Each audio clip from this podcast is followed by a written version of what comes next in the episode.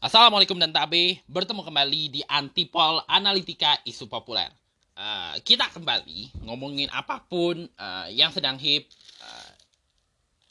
apapun ya kejadian yang sedang hip dari dalam maupun luar negeri, dibahas dari perspektif gue di siniar ini. Kali ini kita akan ngomongin sesuatu. Sebenarnya gue udah pengen banget ngebahas ini, tapi gue setiap kali mau ngebahas udah lewat aja momentumnya. Kebetulan momentumnya pas dan nampaknya lu juga mengikuti sekali. Kita akan ngomongin tentang Prabowo Subianto. Ya, Pak Prabowo, Menteri Pertahanan Republik Indonesia, Ketua Umum Partai Gerindra, yang mengumumkan akan maju untuk kali ketiga. Gokil, hat-trick. Jadi peserta, lebih tepatnya sih jadi maju dalam pemilihan Presiden 2024. Setelah, dan bisa dibilang ini adalah ketiga kalinya lah beliau maju sebagai capres setelah maju jadi cawapres 2009, terus jadi capres 2014-2019. Wow, gila sih. Tapi sebenarnya isu soal berhembusnya nama Prabowo akan dicalonkan Gerindra itu sebenarnya udah ini dari lama sekali. Bahkan di dalam di dalam internal Gerindra sendiri bahkan cenderung ingin mengusung kembali Pak Prabowo waktu itu. Jadi isunya kayak gini, sekitar 2 atau 3 bulan sebelumnya Pak Prabowo sempat bilang kayaknya sih gue gak mau maju lagi deh untuk Pilpres yang akan datang gitu. Karena faktor usia dan segala macam ya. Dan kedua, mungkin juga karena kesibukan beliau gitu. Sebagai Menteri Pertahanan yang cukup membutuhkan, beliau kan cukup intens ya bicara soal isu pertahanan di Indonesia. Bahkan di debat Capres 2019 pun dia sempat agak trolling Pak Jokowi soal isu ini. Negara kita ini cukup lemah soal pertahanan. Nah, terus ada orang ketawa, ngapain kamu ketawa? Entahlah, lu inget atau enggak soal kejadian itu, tapi justru itu jadi salah satu, nanti gue cerita di belakang, alasan kenapa akhirnya Pak Prabowo dipilih jadi Menteri Pertahanan salah satunya. Karena mungkin visinya, obsesinya cukup besar terhadap penguatan pertahanan di Indonesia mungkin ya. Nah, yang menarik adalah walaupun posisi ini cukup empuk untuk jadi jembatan untuk maju kembali di Pilpres, Pak Prabowo tuh kelihatannya kayak tidak memikirkan hal itu. Walaupun beberapa survei seperti yang gue udah cerita di beberapa episode sini sebelumnya, Pak Prabowo tuh selalu ada di 3 besar selain Ganjar Pranowo dan Anies Baswedan. Walaupun di Nasdem akhirnya nama dia nggak kesebut, yang kemudian kesebut muncul dari usulan para kader Nasdem cenderung ke Ganjar Pranowo dan Anies Baswedan, plus ada nyelip dikit si Andika Perkasa yang disurvei nggak terlalu 5 besar amat, mungkin 5 ke bawah paling atau di 10 besar. Tapi Prabowo ini namanya boleh dibilang secara faktual berdasarkan hitungan dari hasil survei elektabilitas beberapa lembaga survei itu selalu ada di 3 besar. Gak kira itu nomor 1, gak kira itu nomor 2, tapi gak pernah nomor 3. Nomor 3 selalu Anies Baswedan. Nomor 2 selalu seling antara Ganjar Pranowo, dan terus kayak gitu. Nah, tapi si Prabowo-nya gak terlalu mikirin.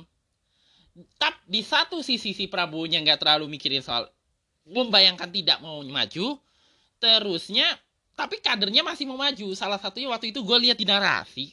Ya, makanya di 2-3 bulan lalu gue lihat di artikel narasi. Si siapa tuh namanya? Muzani. Muzani bilang bahwa aspirasi dari kader Gerindra masih menginginkan Pak Prabowo jadi capres. Nah, terus udah gitu,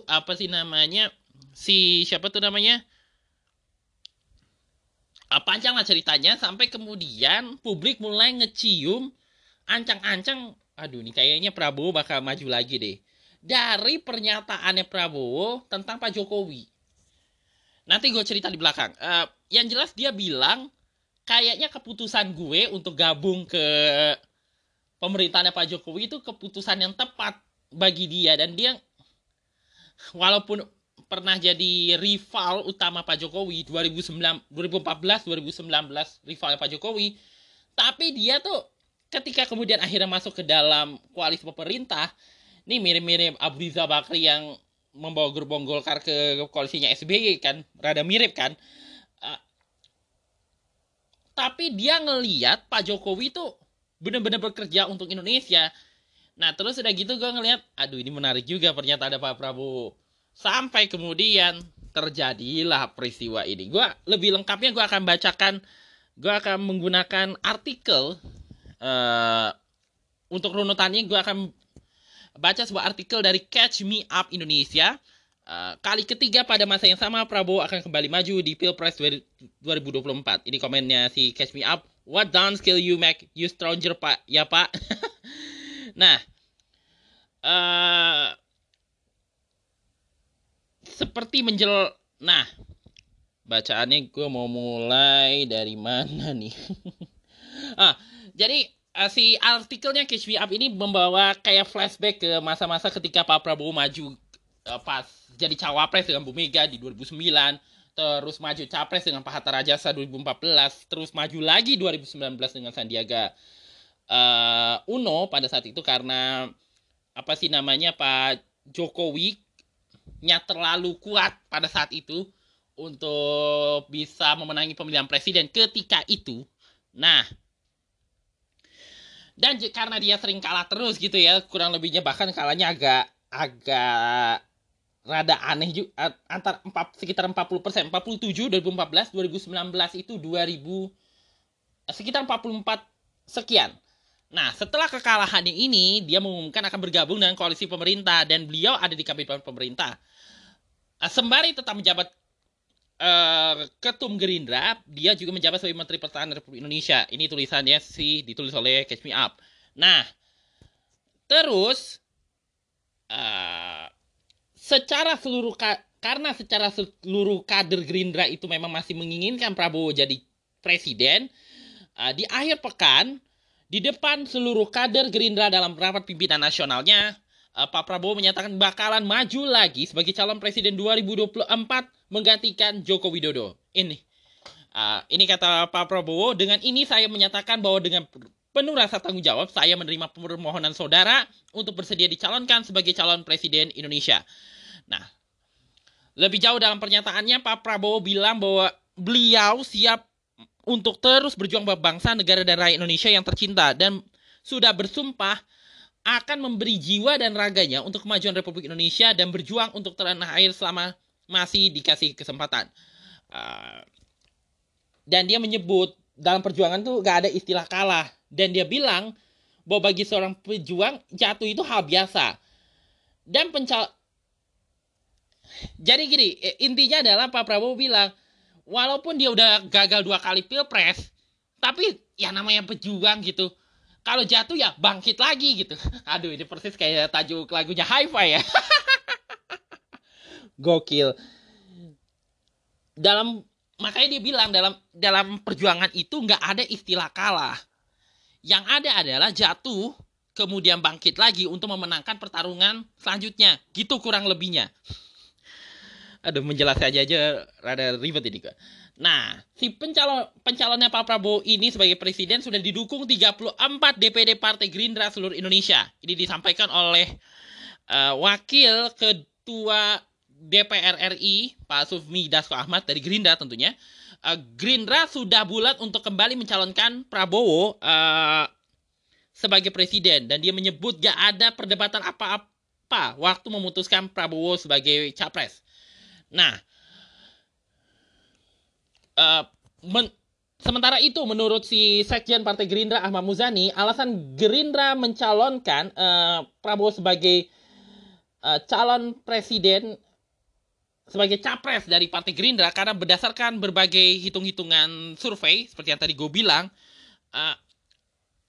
Prabowo tuh selalu top list di situ.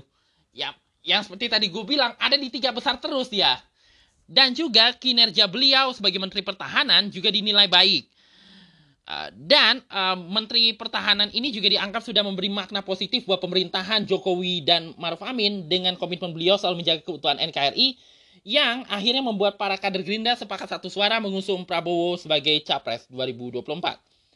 Sejauh ini Pak Prabowo belum mengumumkan siapa yang bakal jadi cawapresnya. Tapi sejauh ini dalam rapat nasional kemarin, Gerindra sudah berkoalisi dengan Partai Kebangkitan Bangsa dan kedua belah pihak juga sudah menandatangani piagam deklarasi koalisi. Adapun salah satu poinnya, capres dan cawapres oleh kerjasama PKB dan Gerindra ini akan ditentukan secara bersama-sama oleh Ketua Dewan Pembina dan Ketua Umum Gerindra Prabowo Subianto dan Ketua Umum PKB Muhaimin Iskandar. Dan kita menunggu, wait and see, tunggu dan lihat saja siapa yang bakal mendampingi Prabowo sebagai cawapres. Sementara itu menurut pengamat daripada analis, lebih tepatnya analis sosial politik Universitas Negeri Jakarta, Ubaidillah Badrun. Ini namanya tak terlalu asing untuk orang yang sering artikelnya gue bahas di Siniar. Pencalonan Prabowo oleh Gerindra ini, pencalonan untuk kali ketiga sebagai capres ya oleh Gerindra, itu adalah sesuatu fenomena yang memprihatinkan. Ada dua hal yang menjadi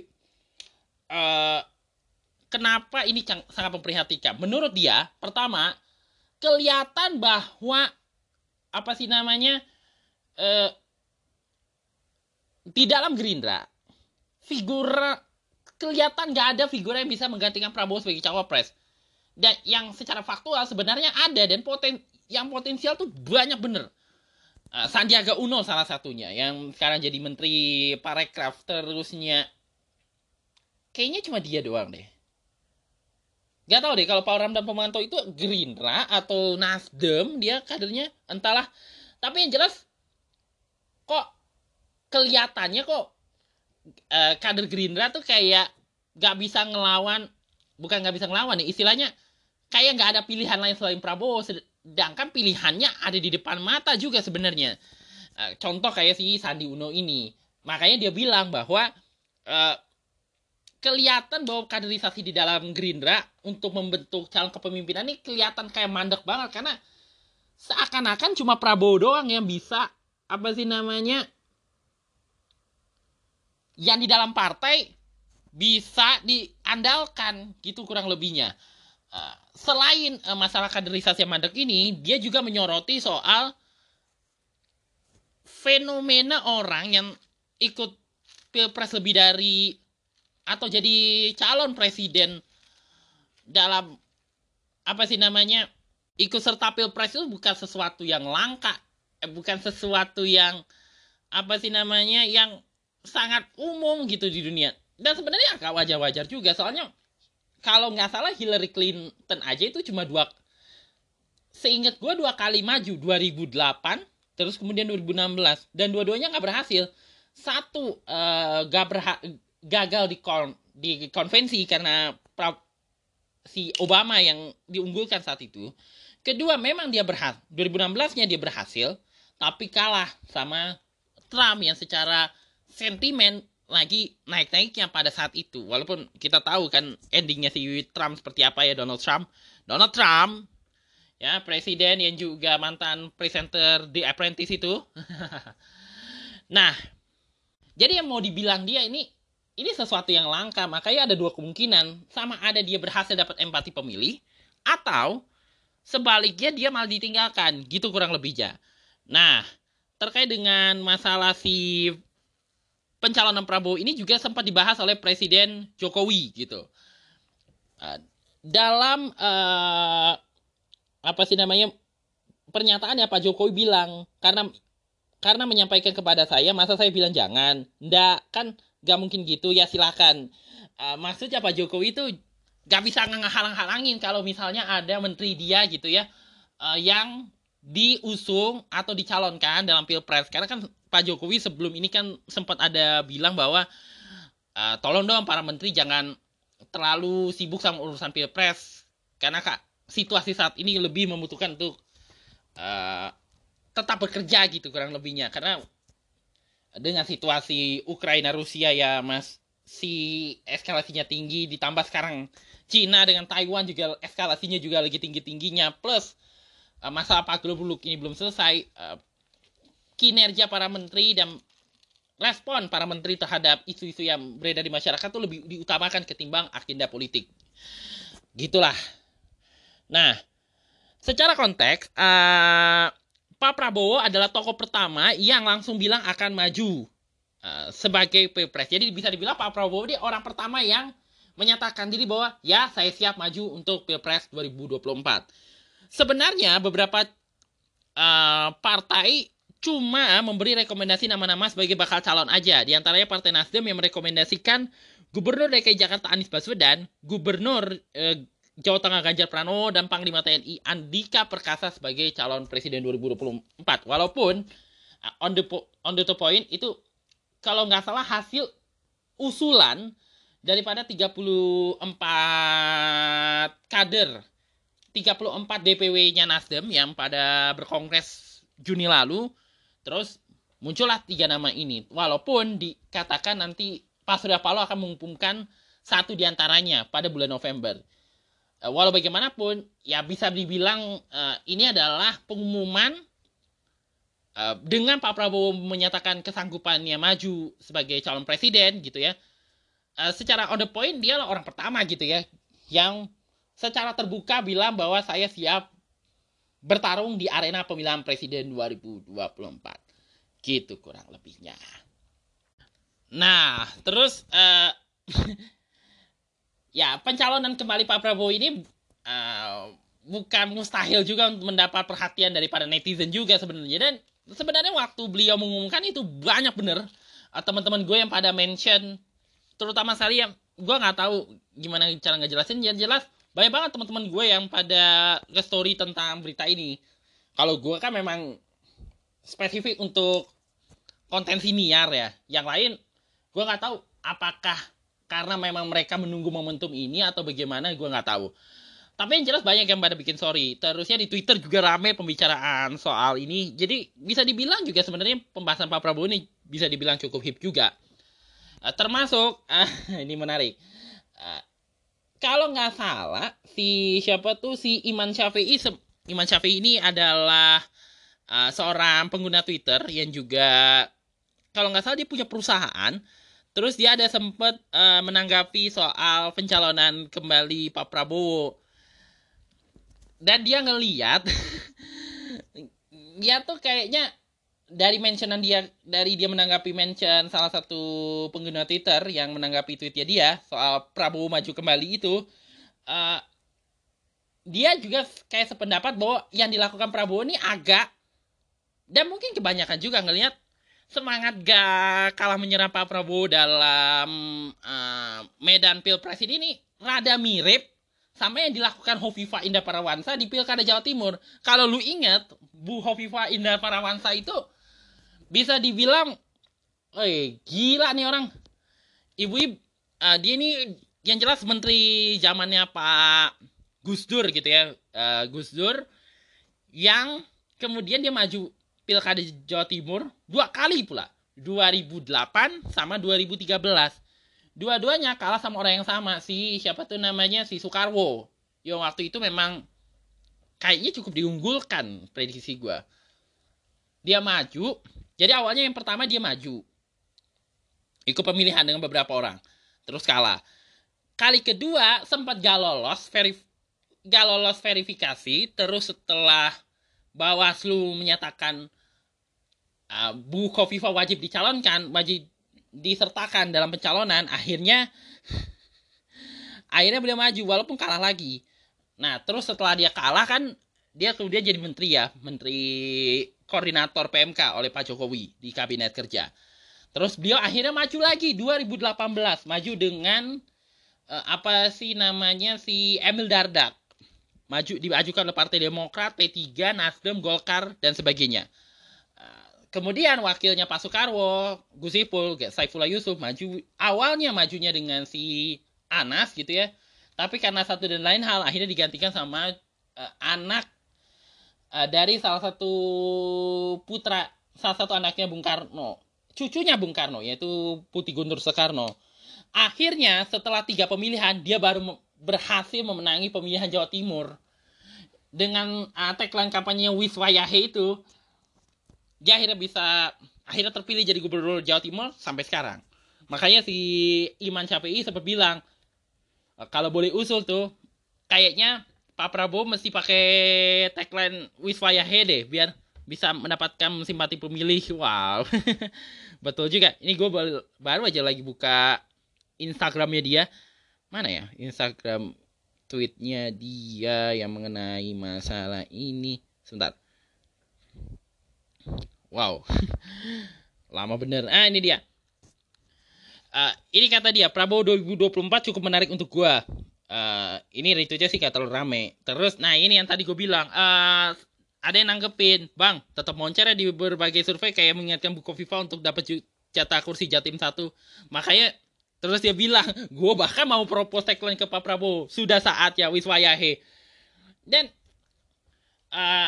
dia memang juga sering komen tentang Pak Prabowo juga, karena salah satunya karena tampilan Instagramnya tuh catchy banget gitu. Gak seperti akun Instagram politisi lainnya yang sering naruh gambar sambil kayak ngucap. Biasanya kan ini sering banget setiap perayaan hari besar kayak kemerdekaan nanti ya. Terus ya hari-hari besar keagamaan. Terus ada kan postingan ucapan selamat, misalnya selamat Idul Fitri, selamat hari Natal, tahun baru. Terus selalu tokohnya dimunculkan. Pak Prabowo nggak gitu. Dia ngucapin selamat hari lebaran. Atau misalnya selamat Natal. Tapi dengan foto yang... wah.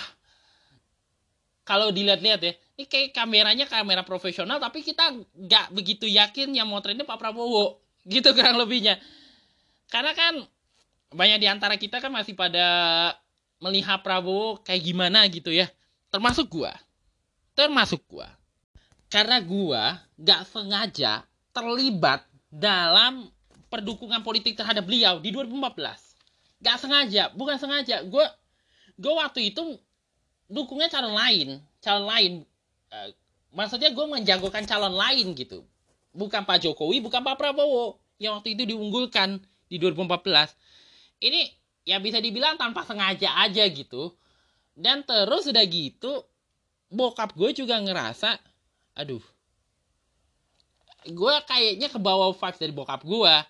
Tapi begitu, mungkin karena gue terlalu bersemangatnya gitu ya. Ketika ini aneh menurut gue, ketika orang tahu gue dukung Prabowo dan kemudian kita tahu apa yang terjadi dengan Pak Prabowo 2014, malah itu jadi salah satu bahan yang mudah untuk teman-teman gue yang agak kurang suka gue. Karena kan lu tahu ya lingkungan sekolah kayak gimana gitu. Kalau lu ngelihat orang yang berbeda gitu di lingkungan sekolah kelihatan berbeda banget dan pembawaannya tuh berlawanan dengan budaya yang ada di dalam kelas. Biasanya tuh kan salah satu ciri-ciri orang dibully itu kan karena dia membawa sesuatu atau menunjukkan kelaku atau tingkah sesuatu yang berbeda dengan lingkungannya, sehingga orang itu jadi kerap jadi sasaran empuk untuk dirisak gitu atau dirundung. Dan rendungan gue sering berkaitan dengan masalah itu. Walaupun secara terbuka gue harus bilang bahwa gue tuh dukung Prabowo juga karena keadaan.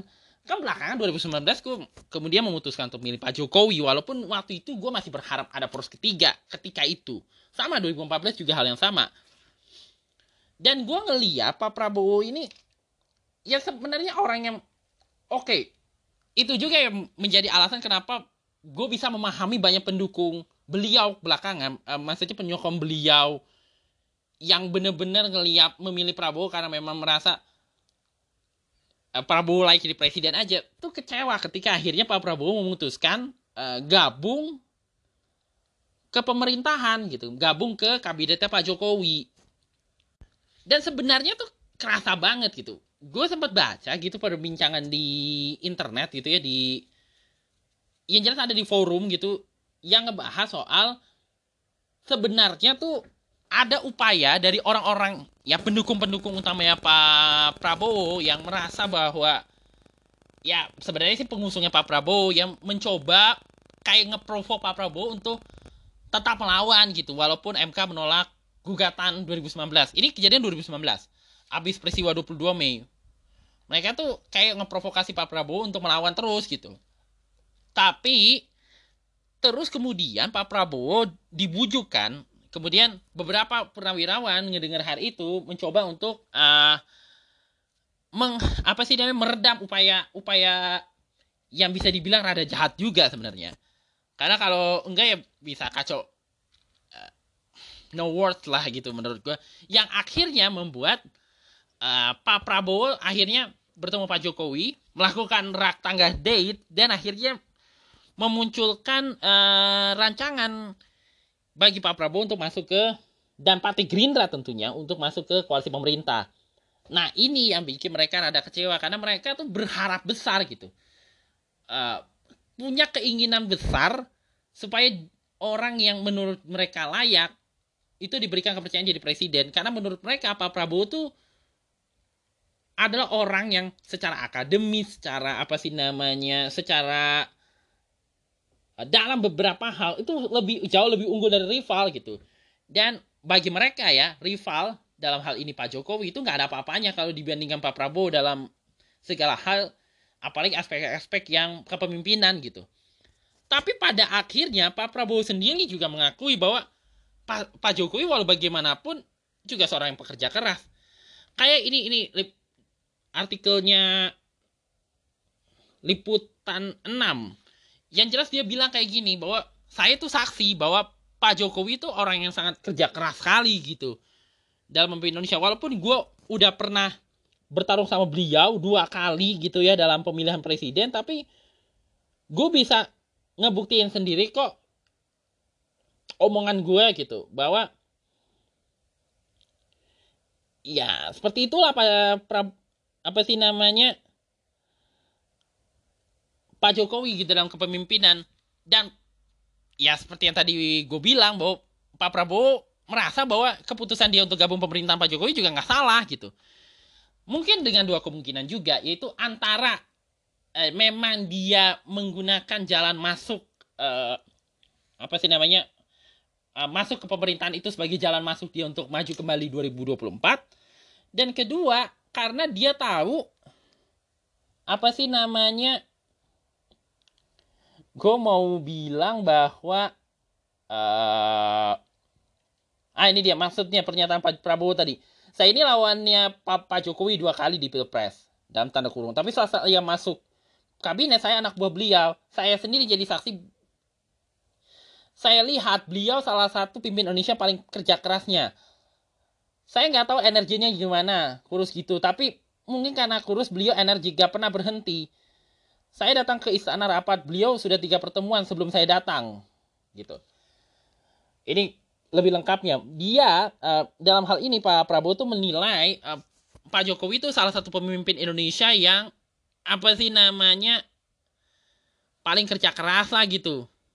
Dan dia bahkan respect dengan cara Pak Jokowi memimpin, menunjuk orang-orang terbaik di tim beliau, dalam hal ini kabinet kan. Gue nggak tahu apakah ini adalah bagian dari upaya Pak Jokowi untuk mendapatkan respect, terutama dari pendukungnya Pak Jokowi yang sempet agak ini juga ke Pak Prabowo gitu ya, untuk mendapatkan dukungan gitu untuk beliau maju kembali. Atau ya karena beliau berkomentar, memang bicara tentang kepemimpinan Pak Jokowi secara faktualnya aja gitu. Gue bisa memperkirakan ya ini juga salah satu bagian dari upaya beliau untuk ya apa sih yang gak ada arti dari setiap pernyataan, setiap kunjungan, setiap manuver. Pasti gak ada lah sebuah manuver dibuat tanpa tujuan gitu ya. Gitu kurang lebihnya. Pasti tentu bukan mustahil Pak Prabowo melakukan hal itu, termasuk menyampaikan pernyataan itu, bahwa pernyataan berkaitan dengan Pak Jokowi orang yang paling kerja keras nih tentu bukan mustahil, gak ada kaitannya sama apa yang akan beliau lakukan di 2024. Walaupun ya seperti yang tadi gue bilang, pada awalnya dia tuh gak tertarik, tapi pada akhirnya beliau menerima karena memang ada keinginan dari kader bahwa kayaknya Bapak masih memungkinkan deh untuk maju 2024. Padahal Partai Gerindra tuh cukup banyak bener deh kader mudanya. Tapi kader mudanya juga ngerasa, Pak, kayak ini kesempatan emas deh. Dengan keunggulan yang Bapak punya, kayaknya kita bisa deh untuk wiswayahe gitu, untuk saatnya memimpin Indonesia gitu. Sehingga ya kalau udah kelompok mudanya merasa hal yang sama, yang kelompok-kelompok DPD-nya berpikiran yang sama juga, ya dia mau berbuat apa, mau melawan juga bingung, mau ini bingung, ya mau nggak mau, suka nggak suka, beliau akhirnya maju di 2024. Walaupun di sisi lain juga ada hal-hal yang mesti apa sih namanya, gue mau bilang disadari oleh orang-orang Gerindra ataupun mungkin yang terlibat dalam mungkin di dalamannya Pak Prabowo berkaitan dengan konsekuensi dengan beliau akhirnya maju 2020 kembali untuk kali ketiga di Pilpres kali ini. Kita kan tahulah Pak Prabowo seperti apa gitu, gaya berkampanyenya dan segala macamnya.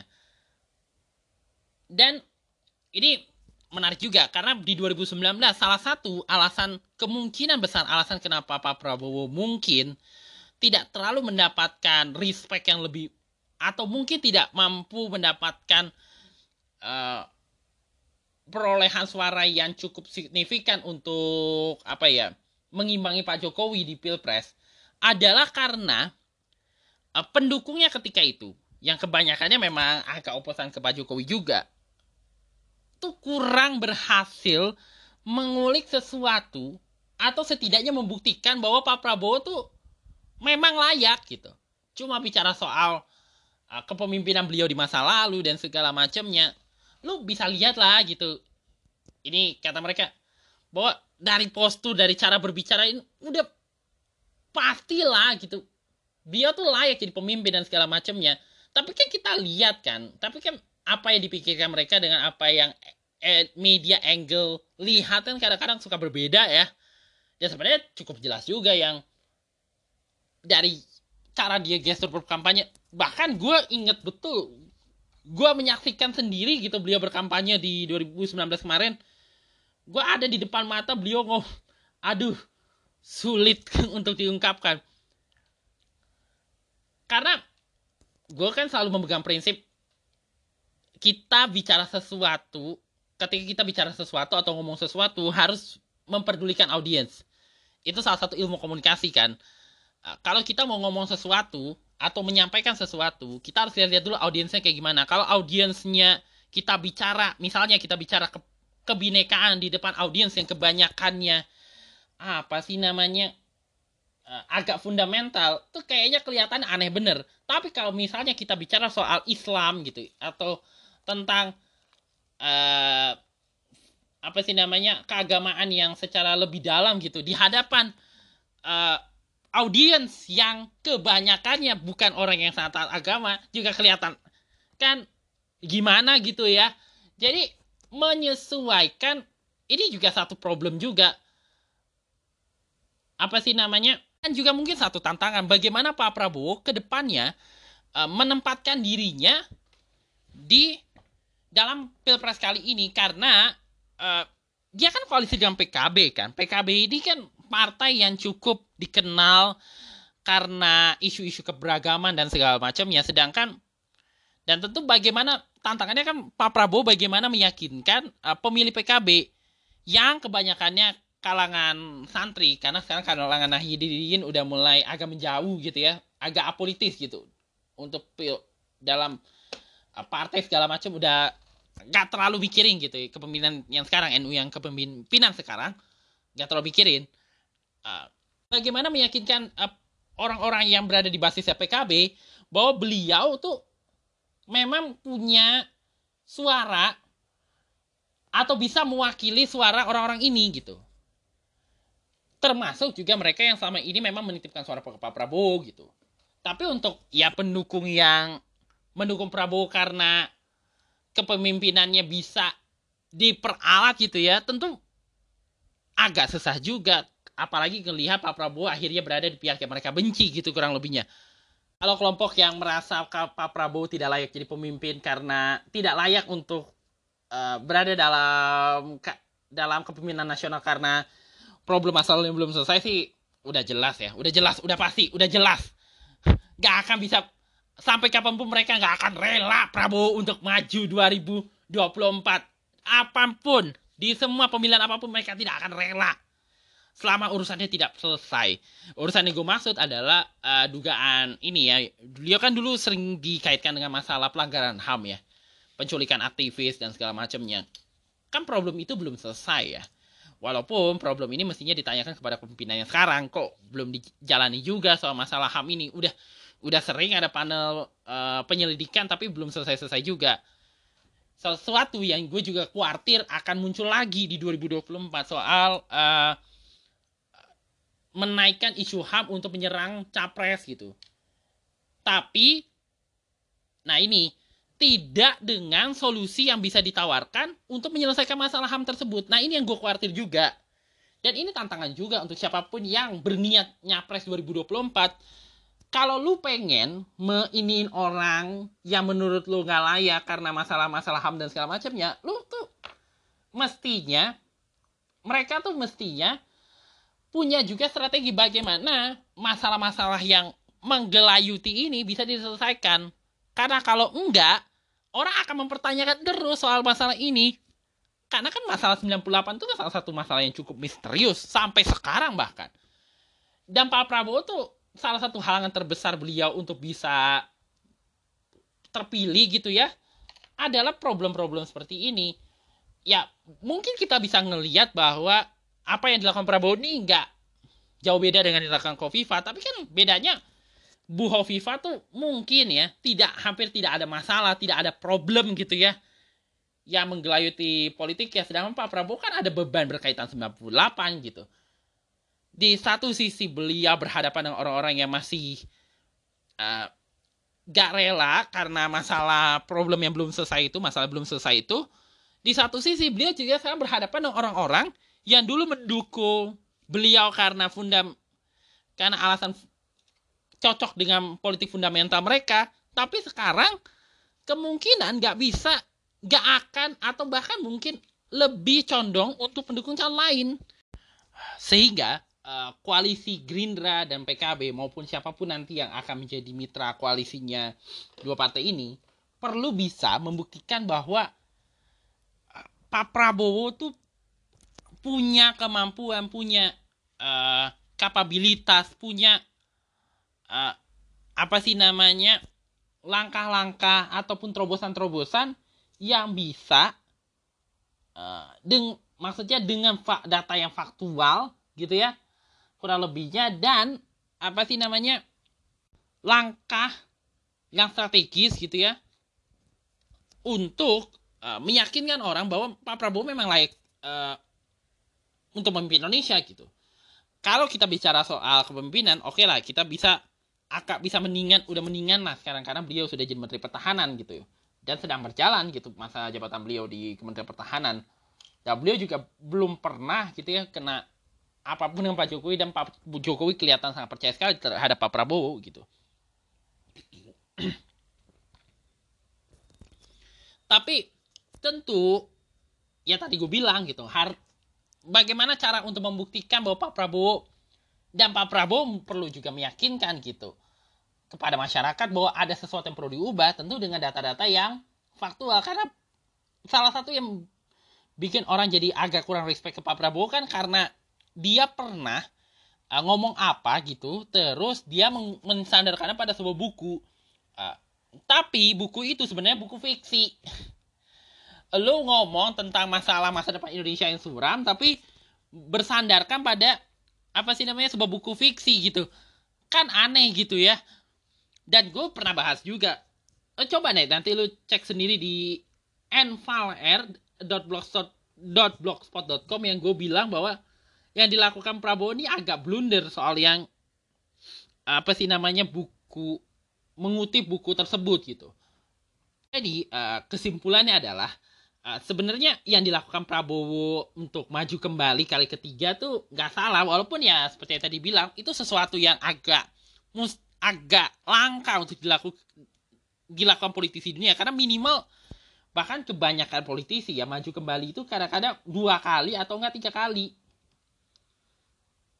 Sebenarnya sih enggak aneh, karena sebenarnya walaupun enggak aneh tapi kelihatan agak langka gitu.